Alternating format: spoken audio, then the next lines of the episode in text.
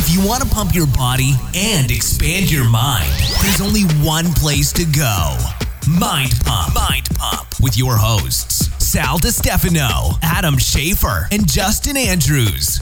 in this episode of The Mind Pump. The mind pump. So, of course, we talk about uh, fitness and working out and fat loss and getting healthy, but we also talk about current events and stuff that happened in our lives. Uh, that's in the intro portion of this episode, with- which lasted 39 minutes. Here's what we talked about. Adam start, started out by talking about his trip to Organifi in San Diego. That's Organifi's headquarters. Now, Organifi is one of our sponsors. They make organic plant based supplements like protein powders, green juices, gold juices, which are good for relaxation and sleep. They have so a, many juices. they have a, a product called Pure, which is good for gut health and has also got some nootropic qualities. We think you should go check them out um, so much that we got a discount for you. Here's what you do go to organifi.com forward slash mind pump and use the code mind pump for 20% off. Then I brought up a study that showed how people with high IQs um, have a higher tendency to be mentally ill. Um, so now I feel better about it. then we talked about Kanye West and how he's come out publicly about his uh, conversion to or full conversion to Christianity. So we'll see how his marriage goes I'm with sure uh, we're going to hear about it. yeah, with his marriage to the devil. Yeah. Uh, then we talked about how my daughter loves her Felix Gray uh, glasses. Those are blue blocking glasses that she wears when we watch TV at night. Oh, and by the way, Felix Gray is partnering with Breast Cancer Research Foundation in October. So when you get a limited edition pair of the Nash frame glasses in pink lemonade, they'll give 10% of the sales to the Breast Cancer Research Foundation. Now, Felix Gray, makers of the best blue blocking glasses you'll find, they don't tint or change the color of everything that you're looking at. So they're not orange or red glasses. They look good, um, and they are one of our sponsors. Here's here's how you get yourself They're a pair. not for dorks. Go to Felix Gray Glasses. That's F E L I X G R A Y glasses.com forward slash mind pump. Make sure you get yourself a pair and you'll get free shipping and free returns.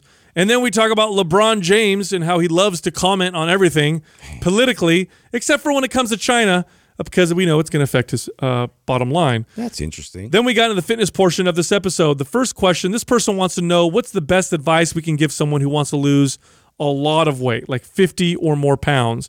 So we kind of break down what that looks like. Next question this person's heard that the older you get, you lose muscle mass. Is this true and can it be reversed with weight training? In other words, are we inevitably just going to get weak? Next question uh, Is it better to sit or stand for exercises? For example, you know, you do an overhead shoulder press. Is it better to do it standing? Is it better to do it seated? And if there are differences, are some of them better for certain goals like functional strength and other goals like sculpting the body? This is the functional versus bodybuilder war. There you go. And the final question this person's a full time personal trainer and wants to organize the payment side of the business, and they want advice. So we talk about how to charge clients, uh, the best ways to do that. And then we, at the end, we talk about ways to collect the money uh, via websites and stuff like that.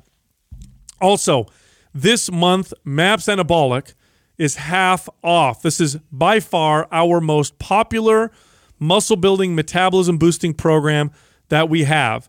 This is the only time it's going to be 50% off, so you might want to act now. Dude, if you don't have it, how dare you? Now, this program comes complete with your whole workout. So there's four phases if you count pre-phase. So that's 12 weeks of working out, exercise demos. Uh, the workouts are all laid out for you. Um, follow the program as it's laid out, and you'll get phenomenal results. Here's how you get the 50% off. Go to mapsred.com. That's M A P S R E D.com and use the code RED50, R E D 50, no space for the discount. Dude, I want to hear about your uh, your trip to um, Organifi. Dude, it was awesome. The magical place. So I forgot that they moved. So I'm taking Uber. Wait, is this not where we went ori- when we yeah, went? yeah. This is Oh, that's right. They were in the San process. Diego, right? Mm-hmm. Yeah. so. Yeah, it's still San Diego. It's still not far. Like I think the other place is kind of like downtown San Diego. And I knew I was coming in like two hours early, so I was like, okay, I'll just get something to eat, have coffee, relax till uh, I meet up with Shauna and Drew. So I get my Uber. I just give him the address, and you know, I mean, you, Sal and I for sure like this, where you have, I have no fucking clue where I'm ever going, right? so I'm not like, I just think I'm going to the same place. It just didn't dawn on me. So my head's like in my phone. I'm working. I'm not, I'm not even looking where we're driving, and so I'm like two hours early, right? And I look up and I'm like, oh, I'll just you know when we get downtown, I'll walk over and go get some Grab food or yeah, whatever. yeah. But I lift my head up, and Uber guy's like, oh, we're here, and I'm like, oh fuck, it's like an industrial area. So there ain't nowhere to There's go. There's nowhere to go, and I'm like, I'm like, I gotta sit out on their curb for like two hours, like a douchebag. I was like, uh, uh, do you know this area very well? Could you take me like to the nearest Starbucks or something? And uh, he's like, uh, yeah, I think there's one this way. And so then they they they took me over there. I hung out for a while. Then Shauna calls me up, says she's she's on her way. We meet up, and we walk we walk over to this place, and it's I think I want to say it was sixteen thousand square feet, big, Wow. really big, wow. yeah, massive. And Because the place before was maybe half. Is it like a even that. warehouse or like office building? Yeah, very similar like feel to you know like when we go to Onnit, Mm-hmm. uh, they have like an industrial area that you're, they're surrounded by over there. Yeah, yeah, just offices or whatever. Mm-hmm. just like that, uh, concrete floors. You walk in, uh, I think their their doormats say "prepare to be hugged." So as soon as I walked through the door, it, it was true. You know, like I hugged like Mm. three times right away. Wow. Um, Was That's uh, nice. Got to see uh, Shauna. Always love hanging out and seeing Shauna. She's great. Yeah, yeah, absolutely love her. Um, Best Drew- rep ever. Yeah, she's awesome, and so is Drew. I mean, Drew's a really cool guy. Uh, as soon as we walk in, both of them were there, um, and then they gave me a tour.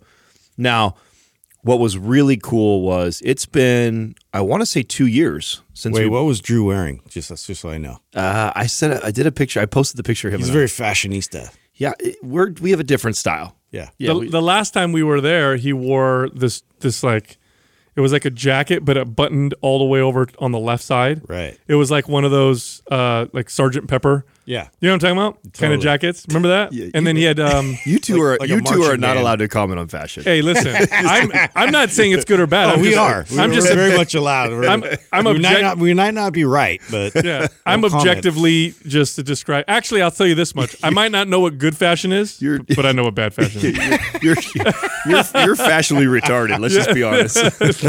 but anyway, yeah, he had that jacket, and then he had uh, like uh, they were like gold shoes or something last time. Right. Was it something like that? No, he wasn't that uh, flamboyant. It was uh, he was he was dressed, but he did have like a I think like a starred uh, long sleeve, short sleeve looking thing. Um, I- Huh? y- How is yeah. it long and short sleeve? Well, you know, it looks like it's a, a short sleeve, but it, it looks like you have a long sleeve underneath it, but it was actually sewn together as one. Oh, okay. You know what I'm saying? Yeah, yeah. He does have a perfect beard.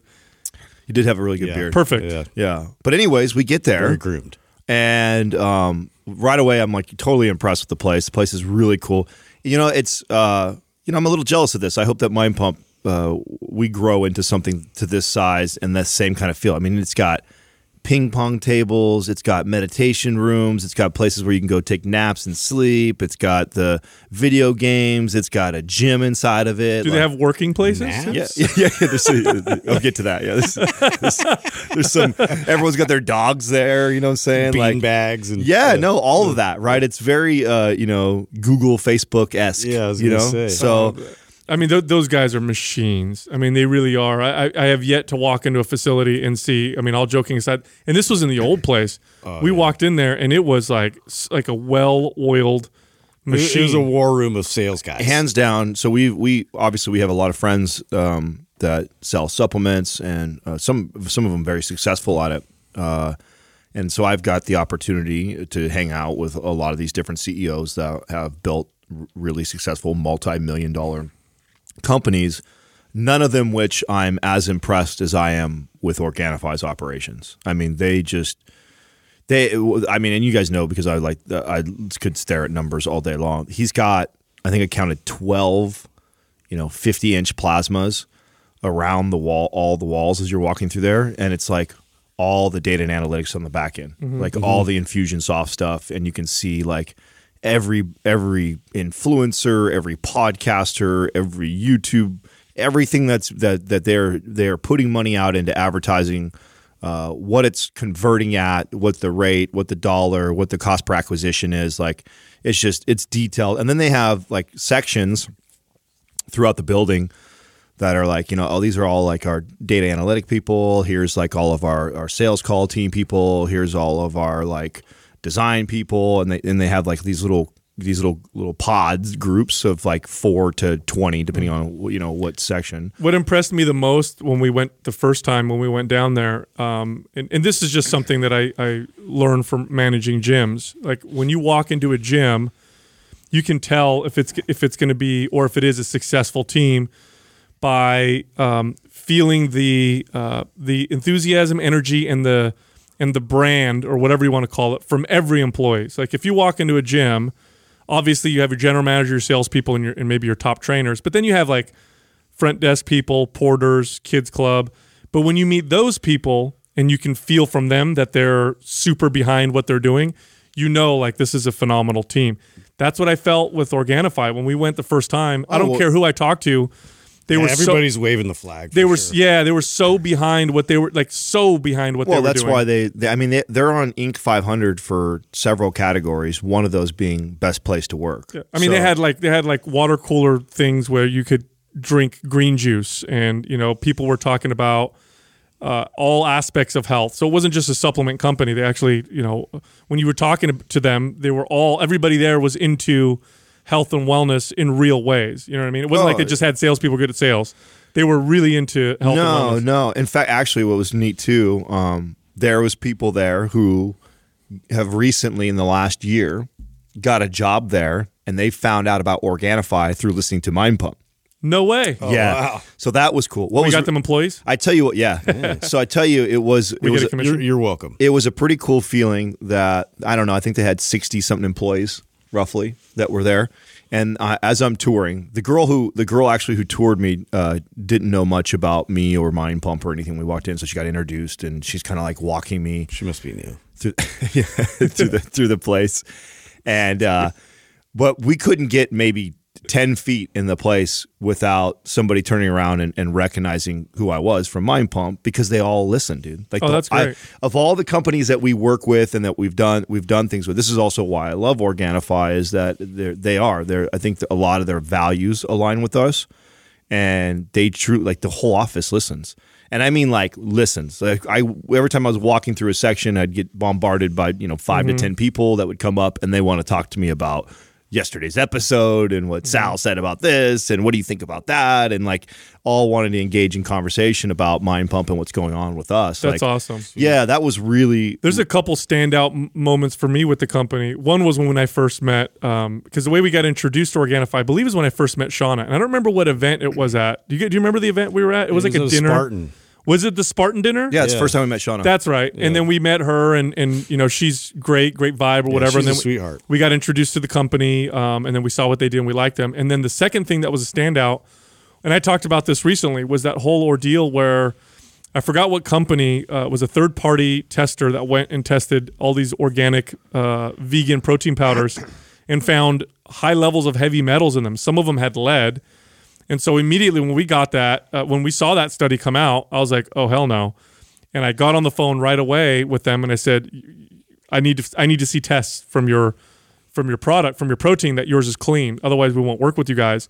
And they were so responsive; they were on everything right away. They cared, uh, they cared a ton about what we thought about the product, and they also wanted to make sure that people knew that their stuff was legit. I, I thought I loved the way that they responded and reacted to that. You Yeah. know, it was really telling. So when I, I'm taking the, the the tour around, we get to the section where they have like a, a gym area and this really cool kitchen area, and then they have this this giant Dance Dance Revolution game, which you guys have seen those before. Dude, I, yeah, and I saw like on your story, uh, one of the employees there was just like hammering away at it like I've never seen before. bro, he was fifth in the world. Okay, so his listen to his story. Wait, this is the whole thing? They can compete? yes, Wow. yeah. There's like it's like a legit thing. Like, see, like he trains for this. Well, you could tell he leans back on the bars and his feet move like he's uh, river dance or whatever. Yes. yeah, totally. So uh, this dude, okay, lost hundred pounds playing Dance Dance Revolution.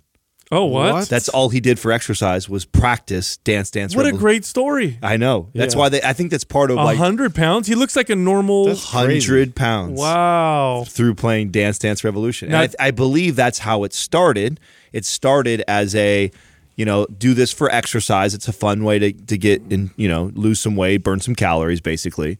Uh, and he got better and better, and then fell in love with the game. And what you guys with that video I, I showed you, that was like a, he hit he, he was a perfect score. None of those were he never missed. What? Yeah, that was a perfect score. I've never played that game. How does that? Yeah, because I mean, it was it was going so fast and like all over the place, dude. I, So I if you looked get at the video, you see it like all the the uh, it just keeps saying perfect, perfect, perfect, perfect, perfect. It just keeps popping up because he's hitting all these combos. so you just memorize like the whole thing. and I he- guess. these moves. I mean, even if you did that, I think to, to accidentally not miss with your foot, I No, think would be crazy. Have you guys ever played? impressive. You guys ever played that game? yeah, I've tried it like twice. Yeah, Did you it's really? Not my thing. I know. Did They- you try it down there? No, they try to get me. I'm like, get the fuck out of here. I'm not going to go after that guy Yeah. goes. I'm, I said, uh, yeah. I mean, I, I was pretty good at, at Guitar Hero. yeah, I I'm a white guy. I'm like, I already have a hard time dancing. Like, you're gonna try and put like but buttons I have to hit at the same time. Like, it's, That's why it would be good. You, You know push what's buttons. funny about that too? Because I was listening to uh, I forget what business podcast it was back in the day, but they're talking about Chris Sacca, like the the major investor, and so he's like ranked number two or three in the world at uh, Wii tennis.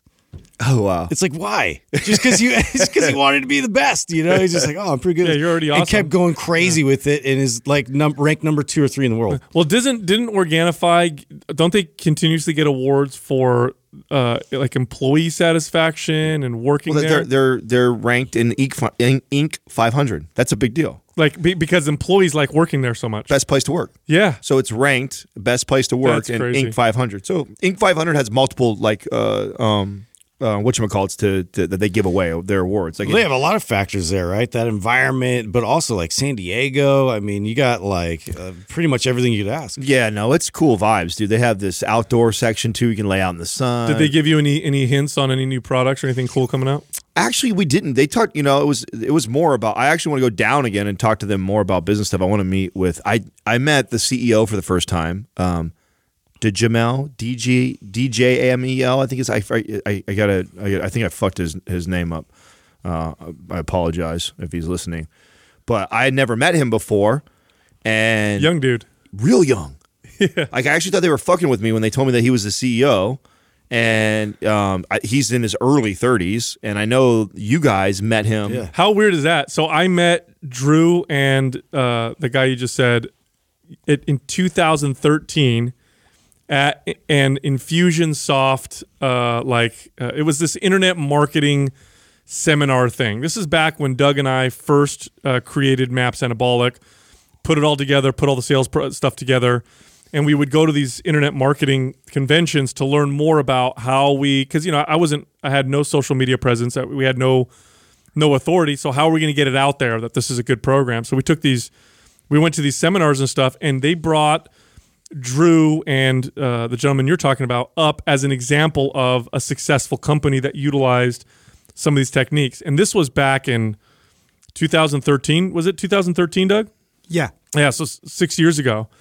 Um, and so that's the first time I met them. How funny is that? And then we saw the video. Yeah, his his name. Yeah. I, I heard her say Jamel, but I know he spells it D G A A A M E L. So D J May- A. Maybe the D is uh, silent, I imagine that. or it's just Jamel. Yeah, Uh, like that. yeah, there he is. Yeah, so uh, So he he had to be in his early, or mid twenties when you guys. How met funny him. is that? Because then Doug was able to pull up the video and show you guys. Yeah, Isn't that I wild? know, And we saw you guys just standing there getting evaluated. and I, That I guess he ha- he has a uh, you know a aerospace engineering uh, background. Is I Smart think- dude. Yeah, really smart guy. Really humble. Really cool. Uh, you would never guess that he's the man behind everything. Wow. Um, in fact, I was as I'm I'm asking all kinds of like analytic questions and like stuff I'm curious about on the back end and everything like that. And Drew's like, I don't know, you got to talk to Jamel about that. you know what I'm saying? So he obviously is uh, responsible for a lot of what's going on behind the scenes, which makes that company super super strong. I mean, they, of course they have. I mean, the first step is you have to have a good product, right? You have a good product. Well, if you combine good product with good marketing, with good staff and good uh, you know environment and Good good culture, culture, yeah. You're gonna you're gonna do your your odds of succeeding tremendously. hitting on all ends. Yeah. for yeah, sure. I mean, if one of those things is off, you could still do okay. I mean, I know some supplement companies that, uh, you know, they do well, um, but you go into their facilities and you you you walk around and you see the culture and you're like, oh yeah, this is this is a house of cards. But they do okay because the products are good and because they have some ex- good exposure. Organifi's got all that. They've got everything working for them. yeah. So, you know, It was pretty amazing that you guys met them. Well, I mean, you pulled Doug pulled Isn't that that video up and seen Yeah. him. That I mean, that was seven years ago. was so destiny. Six I- years ago. I, I imagine six years ago. Yeah. So I imagine they're they were you know maybe maybe making a couple million dollars a year, and I believe they're on their way to a, a hundred million dollar that's company. crazy. Yeah. That's insane. You know what I learned from watching that video with Doug? Man, I aged quickly. what the fuck? Too much wisdom we're throwing down here. Yeah, that's You what know? it- Yeah. You said it good the other day that we're, we're aging in dog years, Dude. Well, I just tell you what, hey, low testosterone and fucking and, uh, and divorce will do that to I you. tell guy. you what, bro. Oh man. A divorce will make your hair turn grayer than a fucking. Oh man, Yeah. I Yeah. think I Mine's think, almost white now. Well, I don't know, dude. I think you and Doug are the you you and Doug are the champions. You guys look the the the same, the most similar. I think you and I look like we've aged the most. Yeah, yeah. It looks like Justin and Doug are, are not aging. yeah. I'm just- especially Doug. Doug. Looks I mainly same. just haven't changed fashion. I- that's I- my that's my secret. Yeah, the part part of me is a little worried because I'm like, you know, uh, Doug's a good guy, but maybe he's uh, maybe he's drinking blood or something, and it's I don't know, something's yeah, going on. yeah. He's doing some kind of secret rejuvenation, you know, technique. But he's not telling Tiger us about. blood. Anyway, speaking of smart people, I read an interesting article on IQ and uh, mental illness. Have you, you guys know that they're connected? Have I told you guys that before? you have there. You're at. A, I believe you're. You have a higher chance of mental illness the higher your IQ is. Yeah. Right, so like, you uh, tone the line. Which I think we've you when you meet like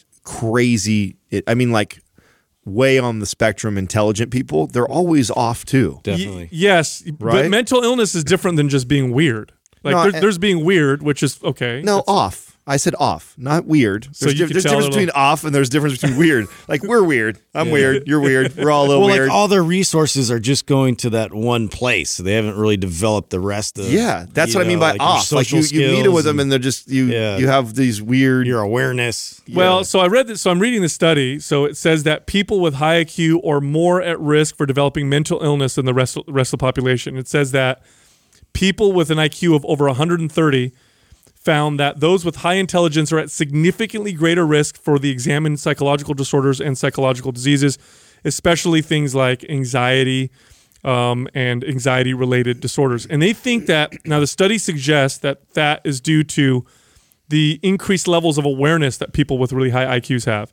So because they're much more hyper aware, they react more to stimulus from the environment. They create a hyper brain, hyper body scenario where they display a hyperactive central nervous system. So an example would be like tiny stimuli, like a clothing uh, tag brushing against you or a strange sound, can trigger a low level chronic stress response, which activates a hyper body response. So they think it's just overexcitability, hyper awareness in really smart people. So I guess, you know, uh, now on the flip side, here's the interesting thing low IQ, when it gets really low, is also associated with higher mental illness. So when you look at a chart of, you know, mental illness or whatever, in the middle is where it's the lowest. So people are kind of average, you know, normal or whatever. Mm-hmm. As you get to the really so productive, like really reverse, smart, reverse bell curve. Yes, as you get to the you know low IQ stuff, then you start to see higher rates of, of mental illness. Kind of kind of interesting to me, right? That does actually make a lot of sense in terms of like having more, uh, you know, awareness and like really over analyzing everything. You know, it would would just stress you the hell out like constantly. yeah, just you're imagine. in your head too much. Yeah, too You know much. What I'm saying it reminds me of the uh, the also where men are on those charts. Have I told you about this? Where when you look at um, across uh, you know population and you look at okay, most people fall somewhere in the middle in terms of intelligence and productivity, and then less people fall over to the left, which would be you know dysfunction, people committing crimes, people who are violent, and then on the other end is like hyper productivity, hyper intelligence. Men, uh, a higher percentage of men make up the ends than women do. So women, women, more uh, the extremes. yeah, there more. There's more men at the extremes than there are women. Not a ton more, but definitely some more. And I was reading about this, and they think that they think the reason why that is is because men, uh, evolutionarily speaking, are just more expendable. Because you know, if you have a society and you lose a chunk of the women, um, the odds that that society will be able to succeed and continue are low because women can only have one baby every nine months, whereas you can have where one man can impregnate impregnate many women in a nine month period. So nature basically rolls the dice more with men, and what you end up with is more crazy people. But sometimes you get like hyper productive uh, type of people as well.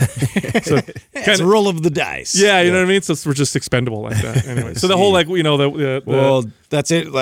We, we might as well talk about Kanye West. You had something to talk about. Bring it up because I know a lot of people Spectrum think, people. Yeah, they think that like I mean he's pretty much on the level. Some people think he's he's a genius in terms of like his his ability to create and Musically, he is. Yeah, You can't deny that. Right. Well, he publicly he publicly came out as a like a born again Christian. So this is now I can't wait for his new album because it's it's going to cause all kinds of controversy. I just know it is. Really? Oh yeah, absolutely. is it all about that? It, let's look at the title of it. Hit the hit. I'm uh, pretty sure it's like almost like gospel music. Yeah, no, it's the t- listen to the title. Uh, I can't believe I can't remember it off the top of my head right now. Kanye's new album.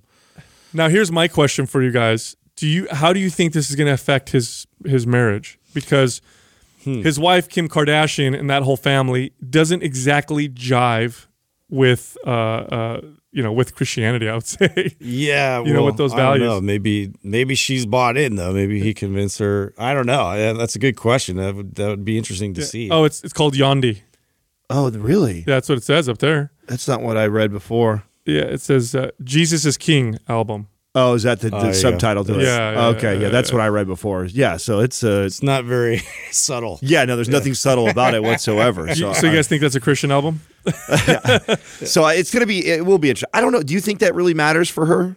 Bro, dude, if you're i i look at the, that whole family does shit that is whatever. To I don't their own. understand her at, at all. But so they don't. Whatever. It doesn't jive. In fact, he commented about something.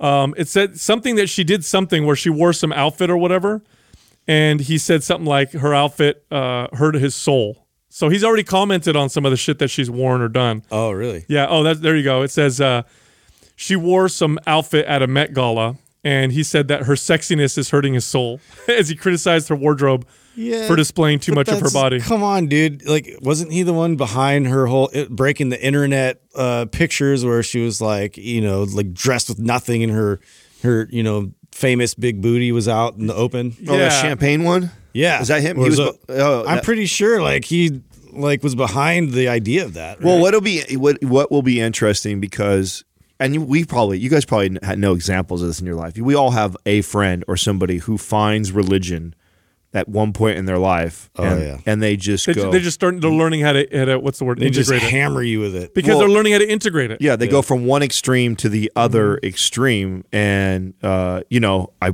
he's what he's he's bipolar, right? Is he? Yeah, yeah, I believe Oh, he's okay. yeah, I believe he's I bipolar, and so Oh, maybe he's feeling manic right now. Right. So it could be like one of these deals where he goes way off deep end on that side. So I don't know. No, nonetheless, it's going to be interesting to watch. Well, y- you know, it's no different than when you first when one of your friends first finds fitness. It really isn't. You're, you're you know that friend that all of a mm-hmm. sudden now is like CrossFit or is working out or all of a sudden becomes like a, a nutrition Nazi Yep. and they're fucking annoying for like a year. Yep. You know, telling everybody they got to work out or whatever. The the the best uh, the best way I've learned about this was watching um, the documentary on uh, Mr. Rogers. Remember that documentary? love the documentary.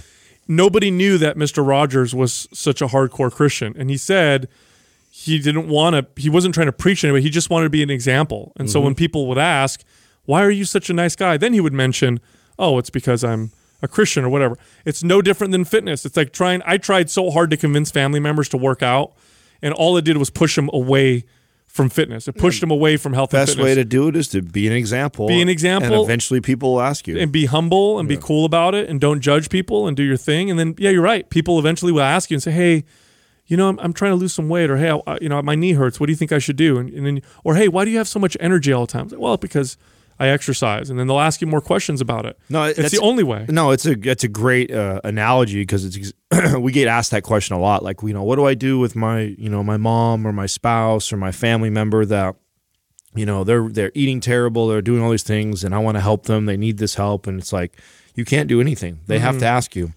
And it's the same thing if you were somebody who's hardcore religious, you found Jesus and, and it's changed your life, and you have a spouse who's not, or you have somebody and you feel you need to save them. And then all it does is push them away because you're constantly preaching to them. It's like, you know, your best way to help those people, whether it be trying to, and you know, and indoctrinate them only into- way. yeah, or get them to eat well, is to be an example. Be an mm-hmm. example, such a good example that they can't help themselves but ask, like, what are you doing? Well, Like, think about it. You're happy, you're amazing, you're Totally. good to people, good things are happening in your life all the time. I don't understand this. What is going on? Tell me. and that's where you have an opportunity to talk to those people about whatever it is. Well, think about it. If if you all of a sudden converted to becoming a fitness enthusiast, all of a sudden you're whatever you're like, oh my god, uh, exercise is changing my life, eating right is changing my life, and then you become an asshole to the people around you. Do you think they're going to want to even? No. The, all of a sudden you're just berating them and hammering them and making them feel judged. Now here's the flip. What if you start exercising and eating right, and you become more calm? Mm-hmm. You become a nicer person. You have more enthusiasm and energy. You're just in better moods all the time. You look better, but you don't talk about how you look better. You're just, they can see that. Right. And then they want to ask you what's going on and what's happening. And that's the best, It's the most effective way. it's the most effective way. It's, I, I went to one, uh, I went to a church service where the, the pastor was actually talking about that. And he's like, you know, he goes, uh, a big mistake people make is that they find something and then they make people not want to even look into it because they don't they don't become better as a result of it in that person in the other person's eyes. Why not just become better and allow people to be themselves and then and then wait and see what happens? It doesn't guarantee, by the way, it's not going to guarantee that just because you started working out and eating right that the, the per people around you are going to start doing it. But it's pretty much guaranteed that they won't if you hammer them mm. about it.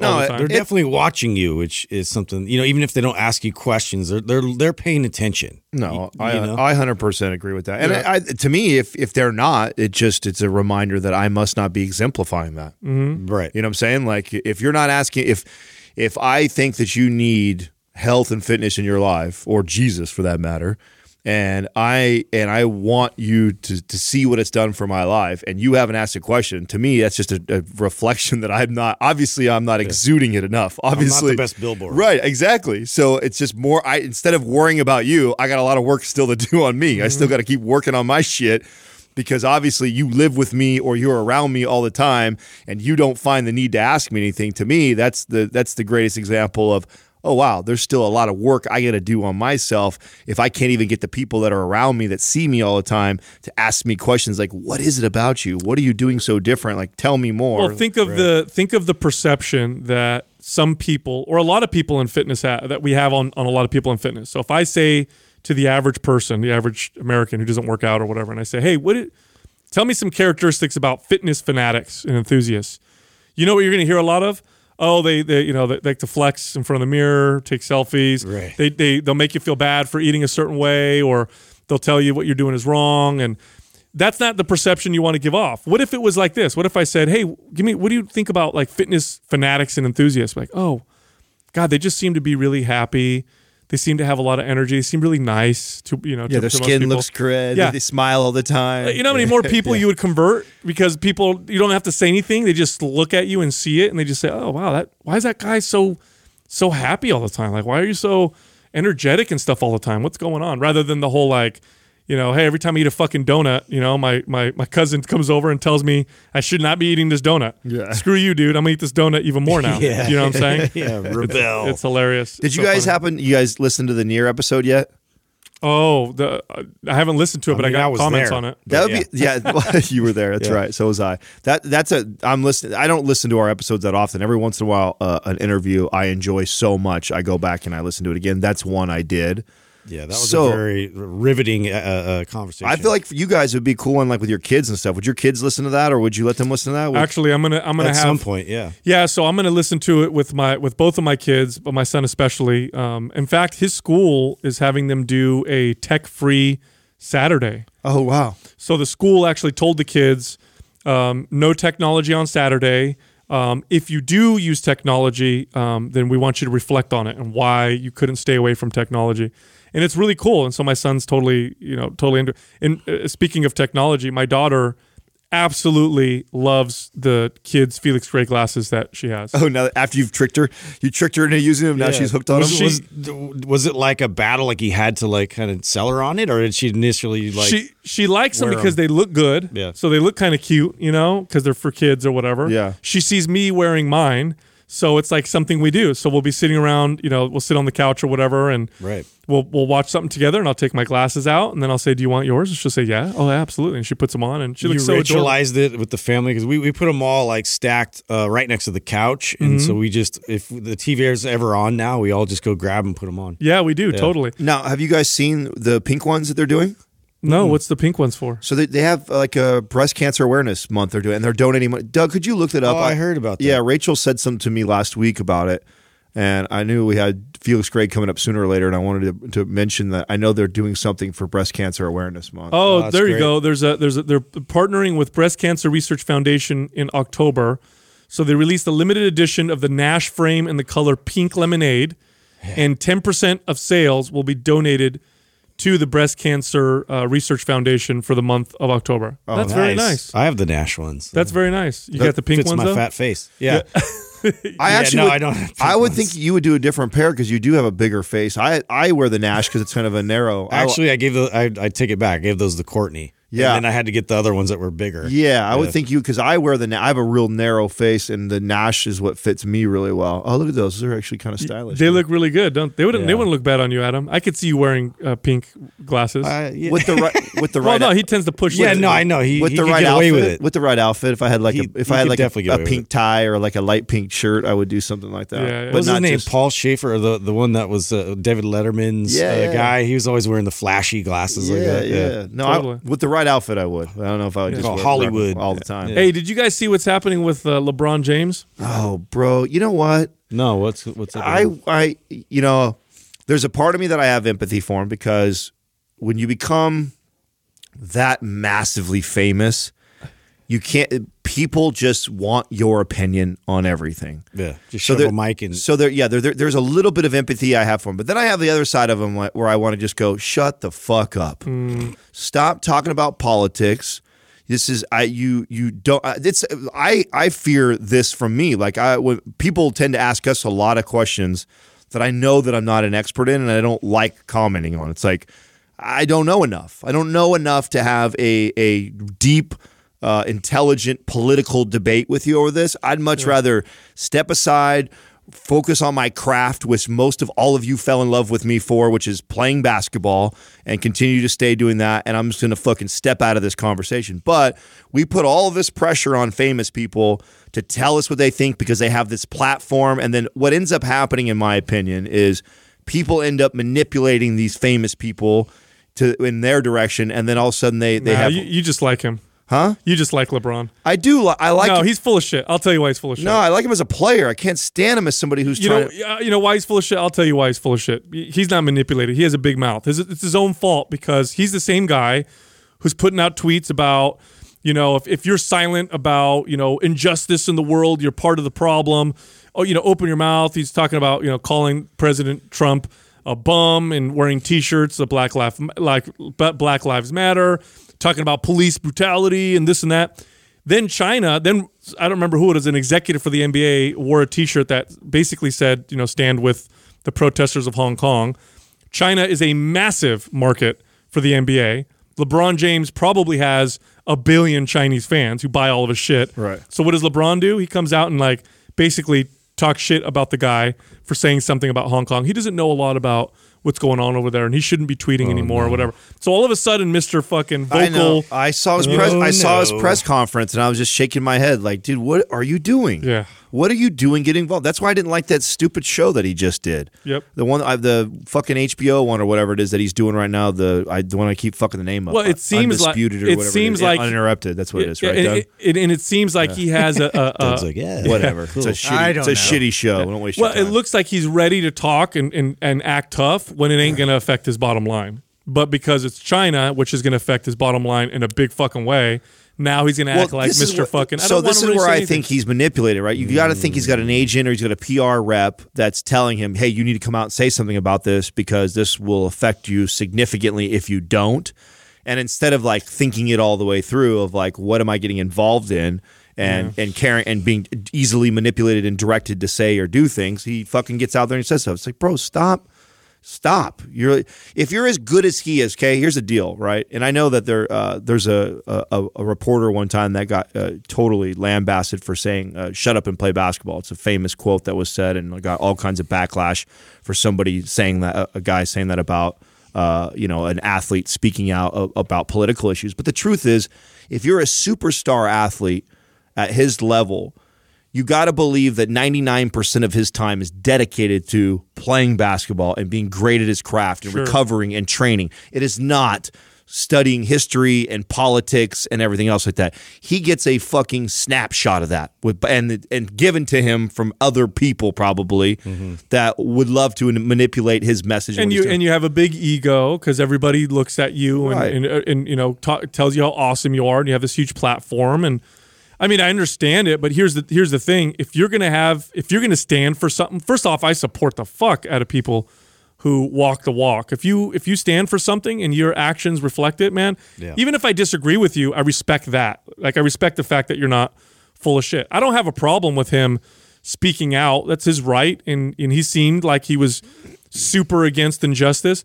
But this now just shows that he's not. Well, it's just inconsistent. You, no integrity. No integrity. You're you're you're you're afraid. Like if you're going to be a, a big mouth about stuff, that's fine. I know I'm a big mouth, right? Mm. But you got to be able to stand behind what you're doing, even if that means that they're that now your money well, you know, somebody I got a bunch of questions people were asking because. China has a lot of power with So this. Steve Kerr was asked in questions about all this, and he just psh, didn't want to say anything about it. He got a ton of people were pissed at him, and I got a lot of people DMing me asking me my opinion. So here's my opinion on that. Steve Kerr's not a fucking politician. Steve Kerr probably has the same views as I have, which is I don't know enough about this that I'm going to make a hard stance and comment on it because I don't know. Got to do my research. And I and I respect somebody who does that. Right. I don't know why we feel that we need to hear everybody's opinion on things if they're not educated in it. If mm-hmm. I'm not educated on an opinion, I'm either one going to preface it with that. Yeah. I don't know a lot about this, but what I do know, I've heard this or heard that. Based off that, maybe this. Like that's how I'm going to talk. I'm not going to say come out like a LeBron James and make hard stances in areas that like I a just knee jerk response. I just don't know enough things, about it. Yeah. and so Steve Kerr opted out of commenting on something like that, which I don't I, I don't have a problem with that. I, I I think that sometimes sometimes the best thing said is nothing at all. Totally. Yes. You know? Totally, 100%. but, I, but. I will say this this is playing right into uh, this coming election because what's happening is a lot of people are having really negative views on China. I know you said you actually said something that I didn't even think about that I think is Yeah, a, it does make sense. a pretty smart uh, you know speculation. yeah, the more they blow this up, the more American fans are like, "Screw you, China, for Right. you know for for doing this stuff or whatever," and which only plays into Trump's hands with his whole tariff war. yeah, any rift is going to help his cause. For the sure. more Americans have a negative view on China, the better for President Trump. I think it's all garbage, but I'm just saying, politically speaking, the better it works for for him. And this is just one of those things. The fact that they're threatening to, you know, to ban the NBA and the fa- because of you know people's words. Like again, Americans don't. There's a lot of things we disagree on, but one thing that we're uh, across the board, whether you're left or right, for the most part, is Freedom of speech. don't tell us what we can and can't say. Right. And you know, so this will be really interesting.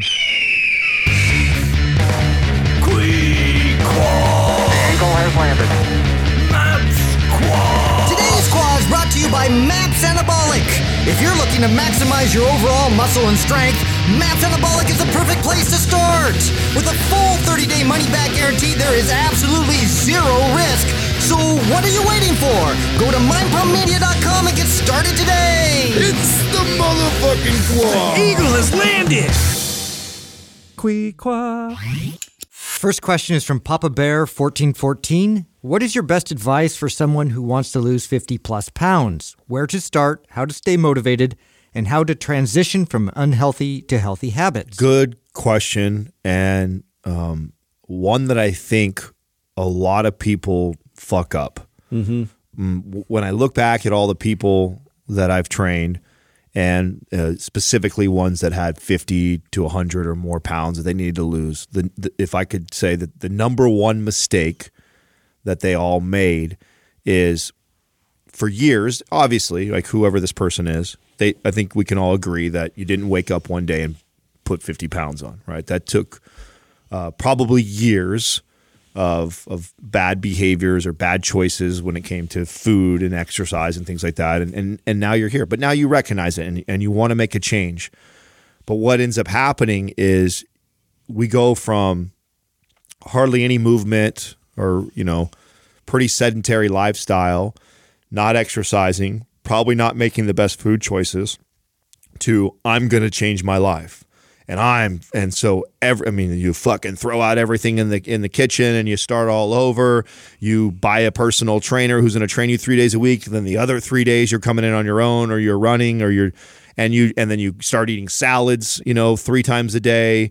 Uh, you're taking all the fat loss supplement. I mean, you just throw the whole mm-hmm. kitchen sink out of it uh, at it and that is such a bad way to attack a goal this size and you are far better off picking one or two things in your life that you know weren't serving you towards this goal i.e.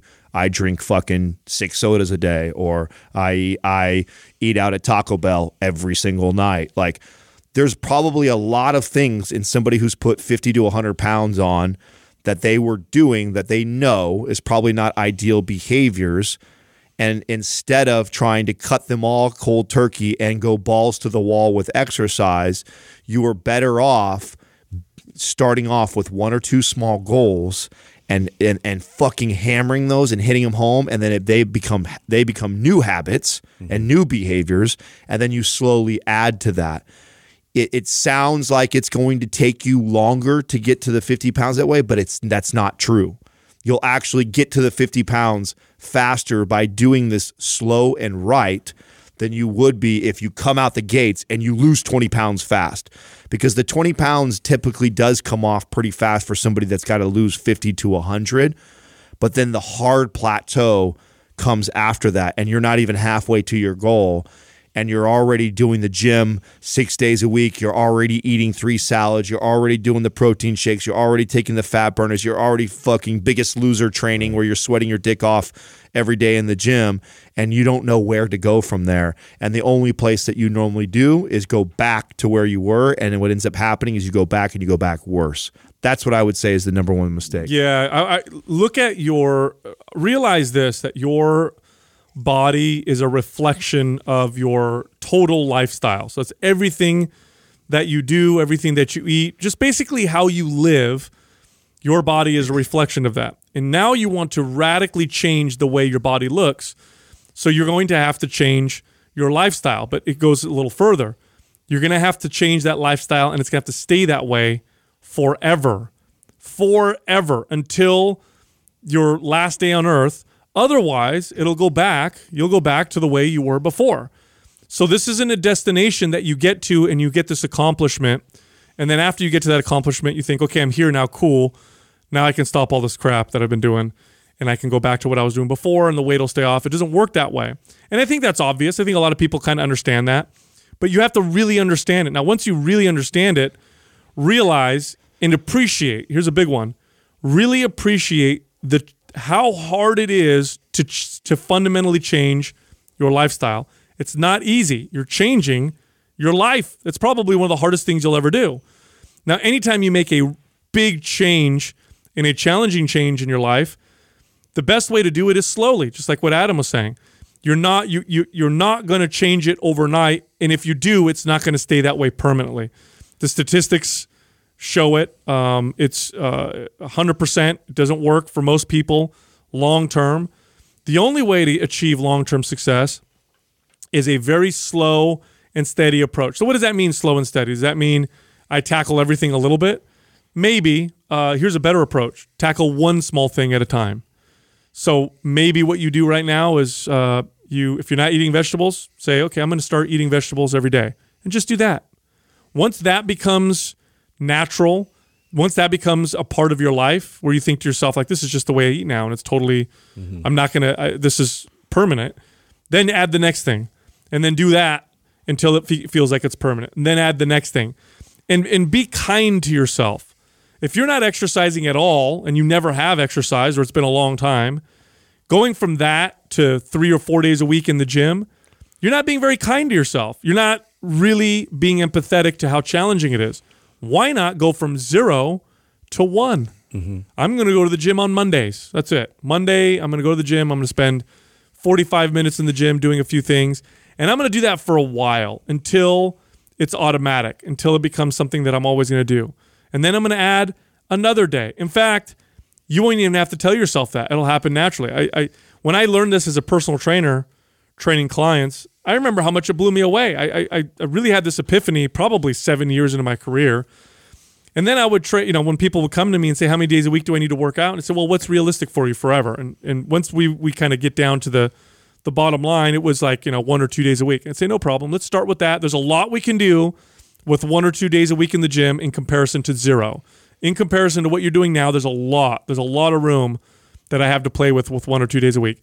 And then we would start like that. And what would end up happening is they'd come and see me one day a week or two days a week. Little by little, they'd start really enjoying it. They'd start feeling the, the results. It feels good, becomes a part of their life. Before I'd know it, they would come to me. They would come to me and be like, "Hey Sal, I want to I want to do an extra day. What do you what do you think I should do?" And I'm like, "Well, what sounds good to you? Do you want to do more resistance training? Do you want to do yoga classes?" And then they'd pick an extra day or their diet. They would start with one thing and then they come to me like, you know what? I, I'm, I think I'm going to start reducing my sugar intake. I'm like, that sounds good. And over the course of, you know, 50 pounds, if you do it slowly, it might take you one or two years to do it the right way, but it ain't going to come back. Yeah. You're good. Yeah, I, I look at it as like, do you want to constantly be at war with yourself? And what I mean by that is, if I'm going to take this approach, like I'm going to do everything at once, and I'm going to get to this this place where I feel like I've lost the 50 pounds, and you know I did this massive accomplishment, but I didn't do the what you guys are describing in terms of like taking your time through it, so you actually, uh, you know, learn learn it at a level that it's almost unconscious. Like I, I this is who I am now. This is who I'm becoming. Um, you're just going to keep battling this. This is just going to be a constant thing that you have to like consciously think about. I have to get to the gym. I have to eat better. I have to do this. Like it's you're always hammering yourself about uh, whether or not you're doing good or you're not doing good, and this is always going to be a battle for you. Versus taking that time to really you know use this as an opportunity to now I'm just going to focus on this this thing. I know I can can can change on a level where it's it's just not going to affect me anymore like it used to. Yeah, here's here's the here's an, a good a good way of saying this. Uh, oftentimes, I'd get a client that would come to me and say they want to lose a lot of weight, and we would talk about it, and I'd always ask why, and you know, how do you think that's going to make you feel, and what's the reason why you want to accomplish this, and oftentimes I'd hear people say, well, it's going to make me happy. Here's the irony of this: you don't lose weight and then become happy. You actually become happy and then you lose the weight. It's it's the other way around. It's the same thing as as chasing money and rich. You know, you're not mm-hmm. gonna you, people. They have goals of making a certain dollar amount, and if you once you get there, you think you're going to be happy. And what everybody who's ever achieved that goal will tell you is it's not how it works. So mm-hmm. fat loss is the same thing too. You think that when I lose this 50 pounds or when I become a millionaire, I'm going to be this happy person. It's like no, you choose to be happy Yeah. now, and then that also teaches you to reframe how you look at the journey to the million dollars or the journey to the 50 pounds is you got to learn to love the process. And the only way you're going to learn to love the process is if you slowly start to do one behavior, two be- until you get to the point like Sal was saying where hey, I start off with one day of exercise and and that one day of exercise is challenging and it's hard, but then after a while it's like I start to like it and I look forward to it and I enjoy it. I look forward to it and I enjoy it so much I go, man, I want to do another day a week.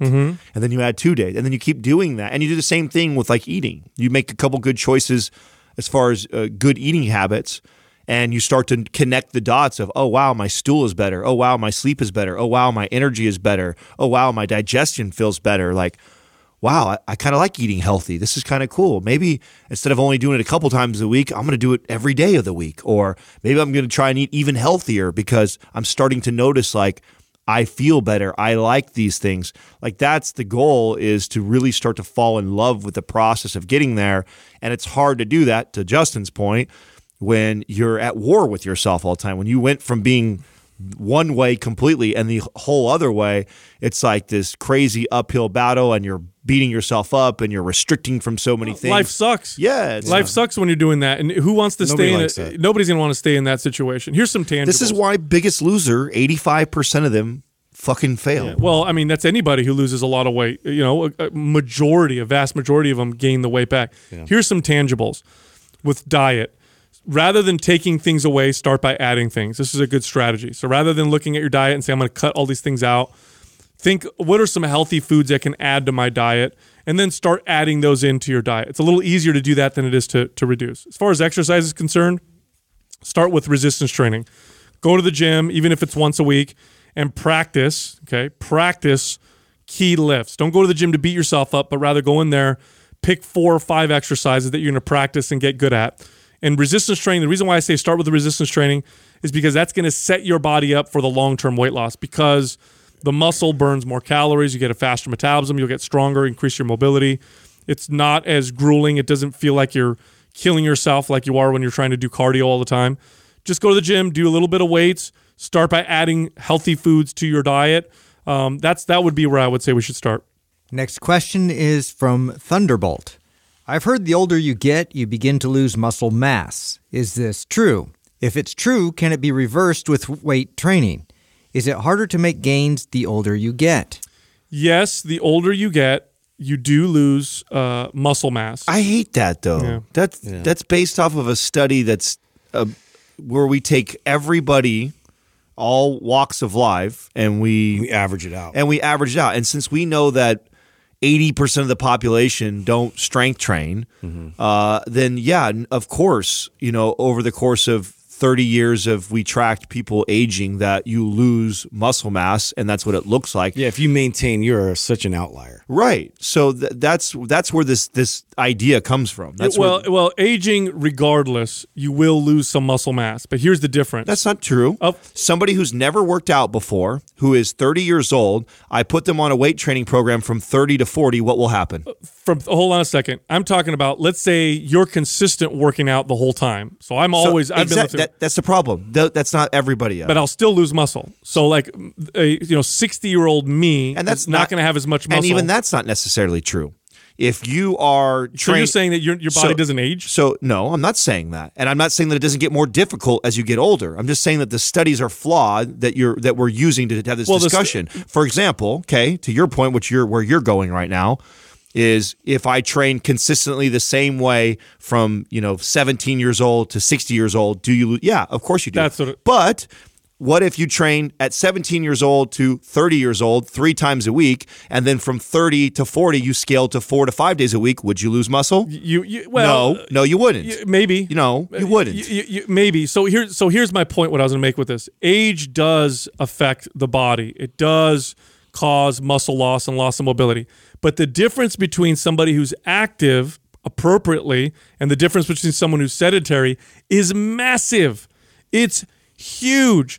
If you take a 70 year old who's been lifting weights their whole whole life and you compare them to a s- average 70 year old who doesn't do anything, the difference between them is like it's like two different species.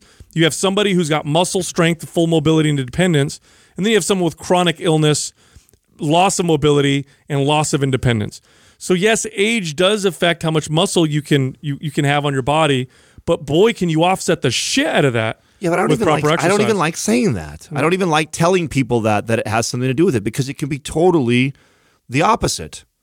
It's it's it's a it's a general truth that we've used because we've lumped everybody in one study. We give way too much power to it. yes, what that's saying. what I'm saying. That's why I don't even like to. I don't even like to fucking. You don't want to highlight it. 'cause Yes, it's- it's I don't total like I, when clients Yeah, used to say that. Be like, no, no, that's not true. You're hiring me today, Susie. No, I get your okay, point. At 60 years old, you've never worked out in your life. I'm going to give you more muscle than you've ever had in your life. Sure.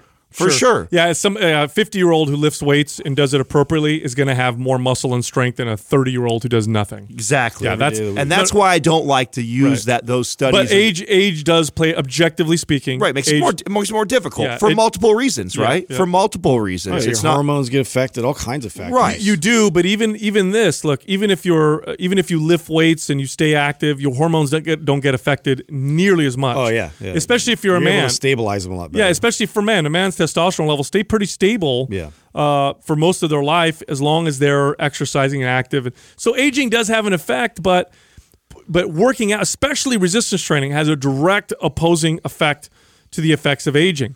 And what what to your point, Adam, what we see with aging is this: you're a kid, you're you're you're in your teens, you're playing outside, you're playing sports. Now in your 20s, maybe you're more active, you're still active in your 20s. Then you hit your 30s, you got kids, not really being active anymore. 40s, all you do is work. 50s, definitely all you do is work. 60s, you retire. Now you don't even work anymore. a lot of the decline in the health and muscle mass that we see, a lot of it is lifestyle is lifestyle. Yes. Some of it is due to age, but not nearly as much Right. as, as, as as much as we think there is. And to your point, that Yeah. the somebody that person who goes down that trajectory of that's what the average quote unquote person does. Exactly. I think that's a great point you're making.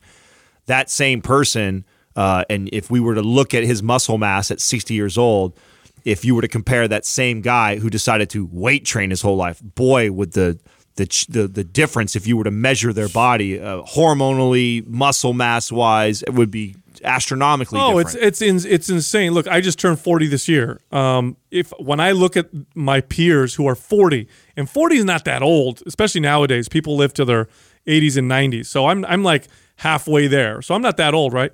But I look at my peers who don't exercise, who don't lift weights. Yeah. And it's like are we even the same uh, are we even the same, you know, species?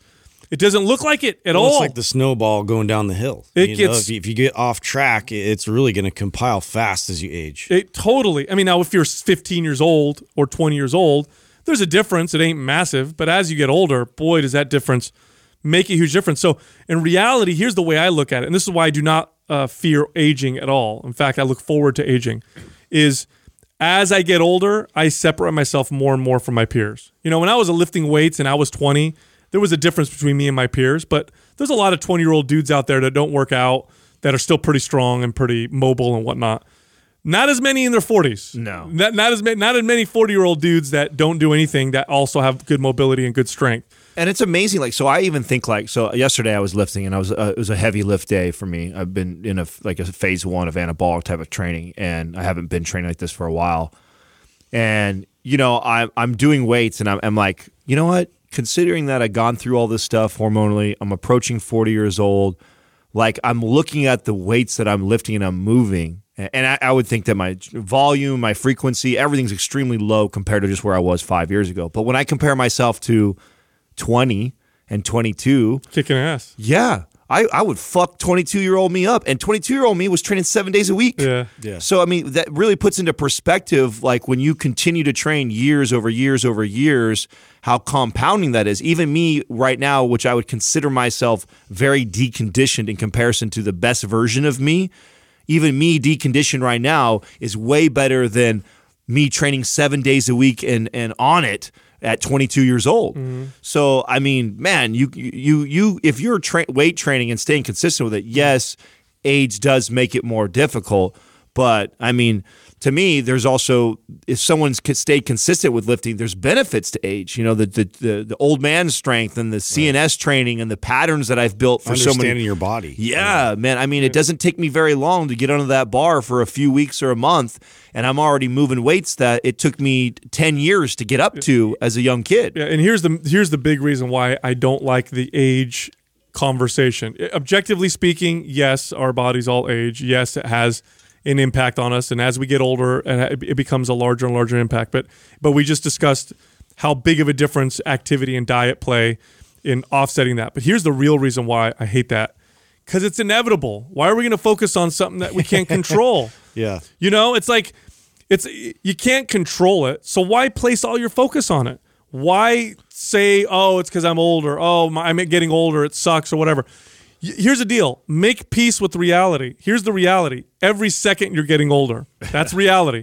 You might as well make peace with it cuz you can't change it. I, and, and they have yet to invent something that stops the aging process or reverses it. So until that day comes, just make friends with it. Get I'm- used to rituals. yeah, I'm getting older. Okay, so what? Uh, you know, I still I'm active. I work out. I have a good time. I eat right. Um, and again, as you get older, you will separate yourself from from your peers to the point where it will become.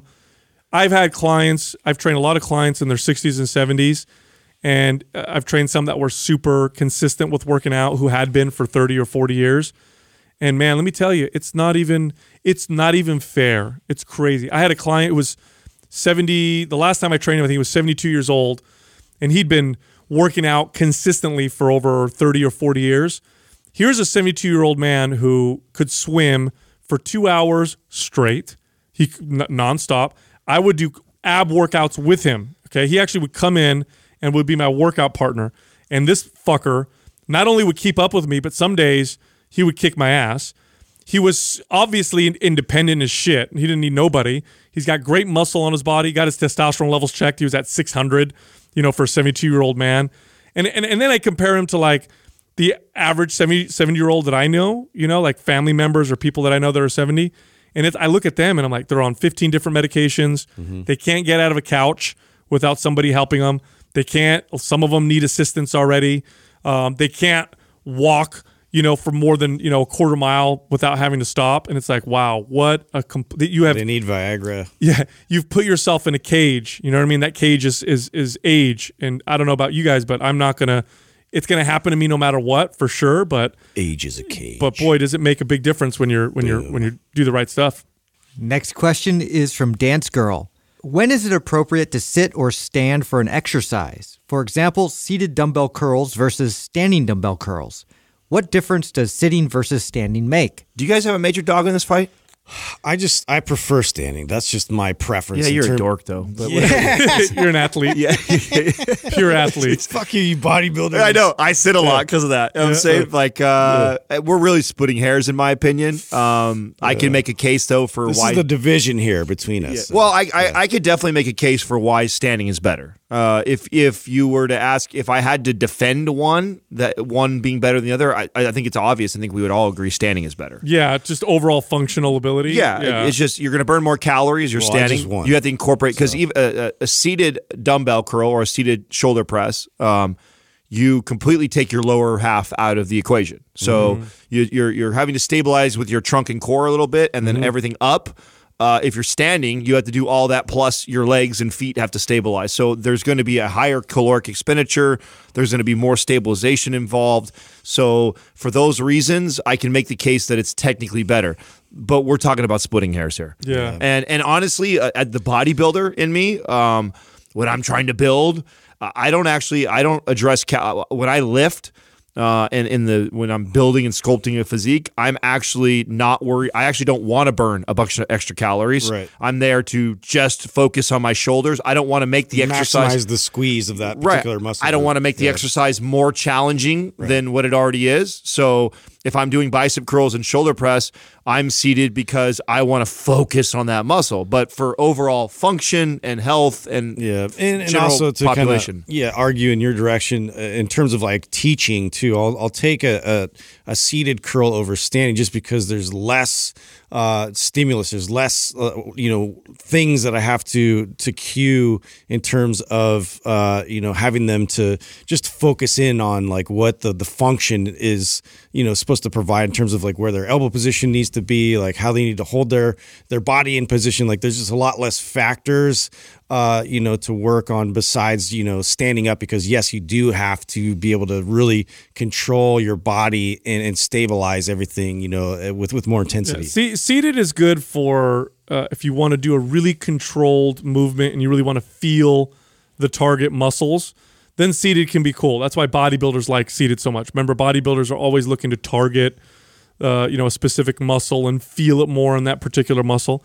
And there's some benefit to that. Um, there's some benefit to for muscle growth uh, for that, but not because it's necessarily better at muscle growth. But sometimes connecting to a muscle a little bit better can make that happen. It, it negates body movement a lot. So if I'm seated and I'm doing a curl or overhead tricep extension or a shoulder press, I'm less likely to use momentum and the rest of my body to move a weight. Um, for functional purposes, though, standing's the best. No, Um, yeah. If you're if you're a person, if and then to me that's the, the the divide here. Who should do what? If you are the the functional guy or girl, and like that's what you're all about, you love mobility, you're all about the the total body working together, and like in general health and fitness. Like I'm pushing you, standing everything. Mm-hmm. But if you're the guy who's just like, I'm trying, I really want to build my delts, I really want to build my bicep, I care about sculpting my physique, then fucking sit down. You know what I'm mm-hmm. saying? Like it's it's and at the end of the day, both people can do both and be completely fine and still be functional and still build incredible Yep. physiques. There's not Right. it's that that's that small of a deal. It's not worth really debating. Now arguing. here's where it gets a little complicated, right? Because then I have people. These are the hyper functional trainer trainers. These are the trainers that are like everything needs to be Oh super God, functional. stand on a ball or a Bosu yeah. ball. Well, stuff. well, even before that, they'll say, okay, a bench press is not functional because you're lying down. You should do a standing chest press, a cable chest press where you're Yeah, bracing let's do a yourself. much more uh, less effective exercise well, version of it. And, and and now why is it less effective? It's less effective because if I'm doing a standing chest press with cables, that's uh, what's his face? What's that guy that we that we get annoyed by every once in a while? functional patterns. Yeah, Yeah, yeah, yeah, that yeah, cat. yeah. Yeah, so because He's- I'm he's standing, funny. I'm limited by how much weight I can use. I can't push as, or I can't row as much. If I'm doing like a cable row and I'm standing, I'm not going to be able to row as much as if I'm doing a seated cable row. So now I'm not able to exert as much force and build as much strength and muscle. So there are some benefits, you know, that kind of go both ways. Like, is it more functional to do a chest press standing versus a bench press on a bench?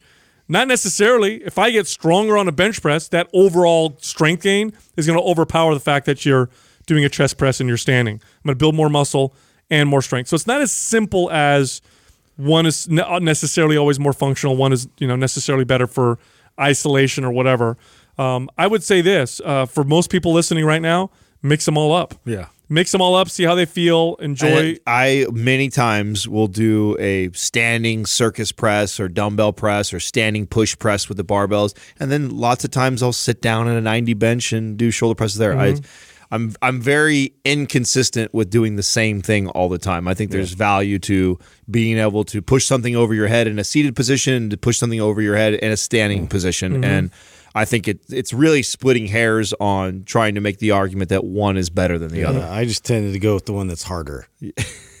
you always pick the hard one. Oh yeah.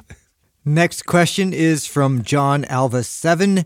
I recently went full time with my training business and I'm trying to organize the payment side of the business. How do you recommend going about payments so you can scale the business better? So I so I'm I'm going to start this because um, when I first met, You can tell um, them cash, so you don't have to claim everything. Yeah, no, not at all. Don't throw that out. I know what the hell's wrong with you. Yeah. I paid everything. No, here's okay. So this is something that um, I'd heard other trainers doing, but I didn't never really met someone that was doing it effectively until I met Justin. So I I up until the last day I trained people followed the old school model of tra- clients buying packages. So I'd have a single session rate, which let's just say your single session rate's hundred dollars. And then if you buy 10 sessions or more, it's $95 a session. If you buy 20 or more, it's it's you know 90 and so on. So people get a discount for buying a package. And then as they show up, they use the you know the, the the session out of the package. They'd sign off on it and they'd leave, and then they'd just use it up, and they'd have to use it up over a certain period of time, maybe a year or something like that. And it's just an easy way to manage it. It's the way that most gyms do it. It's the way most trainers tend to do it. Um, but the way that Justin, the way that you did it, was interesting to me, and I see it being far superior from a business standpoint. Um, so maybe you can explain because I'm not going to do it justice. Justice. Yeah, well, I just I I kind of went to a lot of these different fitness business summits, and like th- this was something that, uh, as an independent trainer, you really have to figure this out and like treat it as a business and and get beyond the fact that you're gonna have all these contracts kind of keep coming on, you know, piling up on your lap. Like you have to really, you know, be involved in the advertisement process and and you know all the different appointments, and then also you have to have consistent income just to keep things going. So uh, I had to get more reliable income sources. And so for the way that I I understood it from a lot of other um, people that I was learning from in, in terms of how to tackle this, they were starting to use uh, you know ways to kind of capture um, you know month to month uh, automated type of payments. Um, and so they would start to lower their, you know, lower their cost per month. Um, and so this this would be like an automated payment system to where they could have like consistency that now they could structure, you know, that month. Here's here's what's coming in, and here's you know my expenses, and then you know this could start being more reliable. Uh, and I started to kind of use that model, but then um, what I found to be uh, more effective in, in my business was it's more personal to where um, I I would charge a flat rate. So I'd charge a flat rate uh, per month, and I give them two options. I gave them like a full time option, and I gave them a you know part time option. And so that looked anything from like three to four plus you know times you're going to meet with me per week. Um, where we schedule it in, you know, ahead of time, all that stuff. So I get the commitment, or you know, less than that is like part time, basically. And you know, it's up to you whether or not you make the appointment. I'm going to put it in the schedule. You know, for a fact, I'm going to be there. Like I, I'm going to be as professional as I can. I'm going to make the experience like as good as I can. If you have things come up, you know, I understand, but this is kind of where you know I'm kind of throwing that ball back on the client. This is the, this is like you know where we can kind of agree before we get started that uh, you know this is this is how I run my business, and you know you you understand that going into this like that's the parameter. So, there's no question. So part time would be less than three days a week. Yes. So they can go up to two days a week of training with you. Mm-hmm. Full time is three or four days a week. Yeah. Or up to four days a week. Right. And then they'd pay a flat rate either way. So let's just say I'm going to make up some numbers. Two thousand dollars is part time. Two thousand dollars a month. You're going to see me up to two days a week. Four, you know, three thousand five hundred dollars a month. uh, You know, give them a discount or something. You're going to see me up to four days a week. right. Something like that, and then it's it's automatic and you could structure it however you want. You could do the price. You, you play with the price points uh, based off of like how much volume we want. And for me, I was like a way less volume guy. I was all about like higher service, less volume. And so I structured my my entire payment process uh, accordingly, and then uh, geared and directed all my focus in my marketing to speak to that person and what they wanted. And so I actually extended it even to like five to six times a week, just because you know people are at a higher price point. They really wanted access to me and and they wanted you know to, to know that I could uh, I could come back again and, and do stretching and do like all these extra Maybe things with nutrition. it. Well, which Right. is which is worth it when you're hitting a price point of four to five thousand dollars, or even three thousand dollars, because then you only need three people Exactly. and, And you're a, and you're a six figure business already. That- so that's exactly how I structured it. Because one of the big challenges with doing the old way, which is how I did it, and, and this was something I used to have to coach trainers on, is they it would it was hard for them to figure out what their monthly income would be, because you'd have let's say four or five resigns this month, and then now they've all bought forty sessions. Mm-hmm. They're not going to resign with you for another two to four months, depending on how much they show up. So you have this big month. You may, you know maybe bring in twelve thousand dollars. Then next month you bring in two thousand dollars, and then the next month you bring in five thousand dollars. And and, and, and they, you have to figure out how to how to track all that because what would end up happening with a lot of trainers, they'd have a big month, they'd spend a bunch of money, then the next month come around, they're like, I don't, I'm not making any money, and I'd be like, not, well, you not have to, mention you have to service all those appointments. Yeah. Right. Yeah, yeah, and yeah. so that old model of having to sign off on every uh, session to me is is dinosaur because yeah, because now like yeah, you, you you just close the contract, but you still have to get through all of them to then re-sign them. Versus you know month to month, I know like I give them th- th- this parameter, but you know next month I'm gonna I'm gonna you know close and I know exactly how much money I have. Now, did you find that when you switched to doing it month to month, like you're saying, that the clients were more consistent? Yes. Oh, they were. Yep. Because they knew they're paying no matter what. They knew, and and they knew that like it, I was either going to fill that you know space or, or, or time, and they wanted to solidify you know that that you know specific hour with me. It's like it's almost like they're buying that time, you know, uh, you know, at that price point. So Yeah, so far, when I the, some of the most successful trainers I met since then have done it your way. Uh, I think the old way, you have to learn how to manage your income better. You have to really be good about getting clients to want to come work out because someone could buy 30 sessions. This is not unheard of. This happens to a lot of trainers. Mm-hmm. Client will show up for 15 or 20 sessions and then kind of slowly, you know, come in every once in a while because they're scheduled or whatever. Next thing you know, it's like eight months later and that client's still on the same original package. Mm-hmm. You don't know how much is coming in. So I think that's the smart way to do now it. I we know Jonathan, and I'm I'm going towards going to his Instagram if I can find him real quick because what I'm interested in, Jonathan, is if you have like a website. Because here's the thing that's that's important. Yeah, I don't think he does. In fact, he, his link. Yeah, I don't. See, I see an email, but I don't see an actual website. At least he's not advertising it. I, I think, and and maybe his payment question too has something to do with like literally uh, what. Oh, like a- yeah, like PayPal, like, Square yeah, Square, or or, one of those PayPal. Oh, that's or- so easy nowadays. Yeah. it's so it was Square and and, pay, and all that stuff. It's yeah, easy but. I, I mean, to me, one of the things that you need to you have you need to get done, and you're you're probably going to spend a, a pretty penny doing this. Uh, you know, I think my my first like real website that I I built, I think was I think cost me almost twelve grand. Uh, to build the first one, but you, you need to have a, a fully automated website. You need to have a place that you can direct people to uh, where this is built into it. So it has a PayPal option. It has a place that can take the credit cards. It has. Um, I wish mine was still up, so I could. I think I stopped paying the domain name, and so you can't access I did the anymore. same thing, yeah. Uh, but you also should have. So I created a a, a place that generates leads, and it was basically a, a really detailed, um, uh, like PARQ that just asked them their goal, how many times they want to train, all these all these things at, that I could drive to them, and then I could get this information. So I'd know their full name, their age, their goal, how consistent they want to train, how how long they've been training for, like.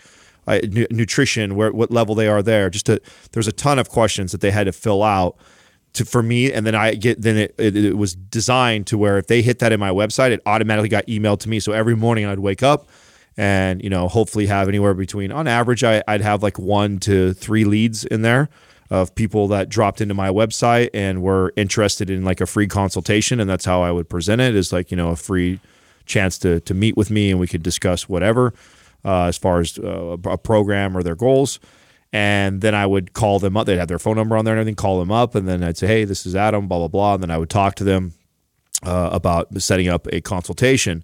Um, you got to have that now, in my opinion. I mean, we live in a, a digital time. Like the whole point of you building a social media following is to be a top of the funnel or a lead generator. You need somewhere to direct those people uh, you most certainly don't want to be like, oh, slide in my DM and then we'll talk and then we then I'll meet with you and you're scheduling it all that way. You need to automate this process if you're really trying to scale a business because in a perfect world, you get to a point where you're you're generating several leads every single day and if you're trying to manage that through email or through uh, DMs on your Instagram, you're gonna get you're gonna get uh, bombarded, and you're never gonna be able to scale out of that. So at one point, you need to bite the bullet, invest in building a website that's robust enough that has a place for them to purchase right away there. So if they know they want an option, like Justin mm-hmm. is saying, full time, this many times a week, I can just buy right there, which you know, a very small percentage of people will do that, but you want to have it there for the, the people that do, because I'm sure this has even happened to Justin where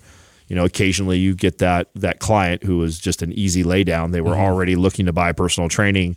Your bio sold them, or they got a ref- they were you were a referral from somebody else. They look at your website, and that's all they needed to get confirmed that this is the guy I want to mm-hmm. work with, and so they just purchase right then and there. Or you have an option of you know a pop up that comes up and says. You know, oh, if you want a free consultation with me, you know, b- fill out this form and I'll email you and book you or whatever uh, you need to have that. So I you, I would invest in getting a website built up so you have that, and then that becomes your place that you drive your people to to generate your leads. So to me, that is uh, from what I see, just glancing at your Instagram right now, uh, unless you're not advertising your own website on there. That's something you got to do for sure. Excellent advice. Mm-hmm. And with that, go to mindpumpfree.com and download our guides. They're all absolutely free. So we have guides on everything from fat loss to muscle building to helping you with your exercise execution. You can also find all of us on Instagram. You can find Justin at Mind Pump Justin. You can find me at Mind Pump Sal and Adam at Mind Pump Adam. Thank you for listening to Mind Pump. If your goal is to build and shape your body, dramatically improve your health and energy, and maximize your overall performance, check out our discounted RGB Super Bundle at mindpumpmedia.com. The RGB Super Bundle includes MAPS Anabolic MAPS Performance, and MAPS Aesthetic. Nine months of phased expert exercise programming designed by Sal, Adam, and Justin to systematically transform the way your body looks, feels, and performs. With detailed workout blueprints and over 200 videos, the RGB Super Bundle is like having Sal, Adam, and Justin as your own personal trainers, but at a fraction of the price. The RGB Super Bundle has a full 30 day money back guarantee, and you can get it now plus other valuable free resources at mindpumpmedia.com. If you enjoy this show, please share the love by leaving us a five star rating and review on iTunes and by introducing Mind Pump to your friends and family. We thank you for your support, and until next time, this is Mind Pump.